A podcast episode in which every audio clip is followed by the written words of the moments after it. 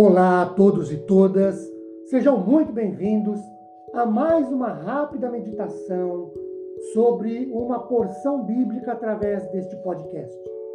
Meu nome é Ricardo Bressiani, eu sou pastor da Igreja Presbiteriana Filadélfia de Araraquara, igreja esta, situada na Avenida doutor Leite de Moraes, quinhentos e vinte e um, na Vila Xavier.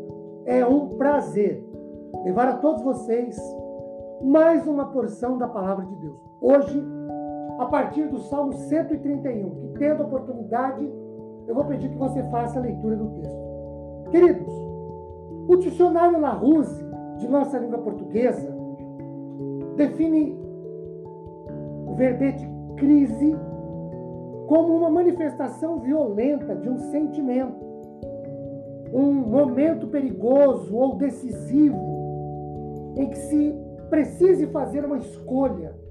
É um conflito, uma tensão.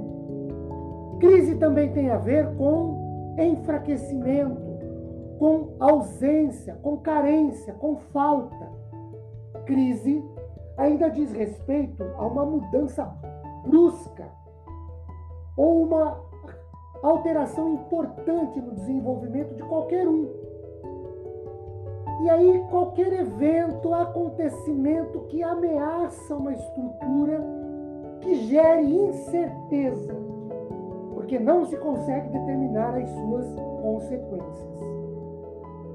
Há um grande número de fatos, de eventos, de episódios em que se pode identificar uma crise. Por exemplo, na família, saúde, nas finanças, nas emoções, na religião, na sociedade, na existência e por aí vai. Em tese, nos deparamos com consideráveis dicas, orientações, experiências, comportamentos a serem ou adotados ou vivenciados sobre o que fazer para se sair vitorioso de uma crise. E aí, o Salmo cento e trinta e um nos permite destacar o que não devemos fazer em tempos de crise. Quando nós olhamos, por exemplo, para o versículo de número um desse Salmo cento e trinta e um, nós lemos o seguinte: Senhor, não é soberbo o meu coração, nem altivo o meu olhar. Não ando à procura de grandes assuntos, nem de coisas maravilhosas demais para mim. Ah, o que nós não devemos fazer em tempos de crise? Primeiro, nós não devemos ser orgulhosos. Tanto a palavra soberbo como altivo tem o mesmo significado, orgulhoso. Davi diz que o seu coração, o seu íntimo, não é orgulhoso, assim como o seu olhar, ou que ele não vê as coisas, as pessoas, de cima para baixo, ou seu nariz não é empinado. Ele diz também não andar à procura de grandes coisas, ou seria mais ou menos, mais ou menos o mesmo que admitir limites, não dar um passo maior do que a perna. Podemos pensar também em não buscar para si poder social, posição social, posses. Não ser orgulhoso. Isso é o que não se deve fazer. Em segundo lugar, olhando para o versículo dois, pelo contrário, fiz calar e sossegar a minha alma. Em segundo lugar, nós não devemos ser ansiosos. Fazer sossegar a alma, segundo Davi aqui no Salmo cento e trinta e um, é o mesmo que a criança se aquietar nos braços maternos ou sentir-se protegida, acolhida, amparada, segura. A ideia é de que não se deve estar ou não se deve ficar inquieto, tenso, nervoso, neurótico, desesperado.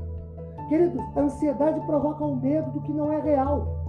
A ansiedade leva ao descrédito no que Deus pode fazer. A ansiedade provoca taquicardia, descontrole das sensações e emoções, provoca confusão de sentimentos, Para sair da crise, nós precisamos não ser e nem estar ansiosos. E precisamos, para isso, fazer o que nos diz primeiro Pedro, capítulo cinco, versículo sete. Lançar, depositar, entregar, tirar de nosso controle toda a ansiedade, porque Deus tem cuidado de nós. Em terceiro lugar, nada de desespero. O verso três diz: espera, ó Israel, no Senhor. Davi conclama Israel a esperar no Senhor.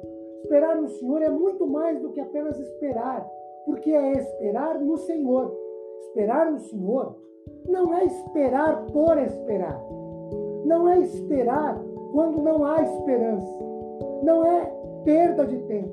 Não é gastar tempo, energia, vontade no nada, no vazio. Esperar no Senhor é descansar nos ternos braços do Senhor. Esperar no Senhor é entregar o caso, a situação, a vida ao Senhor.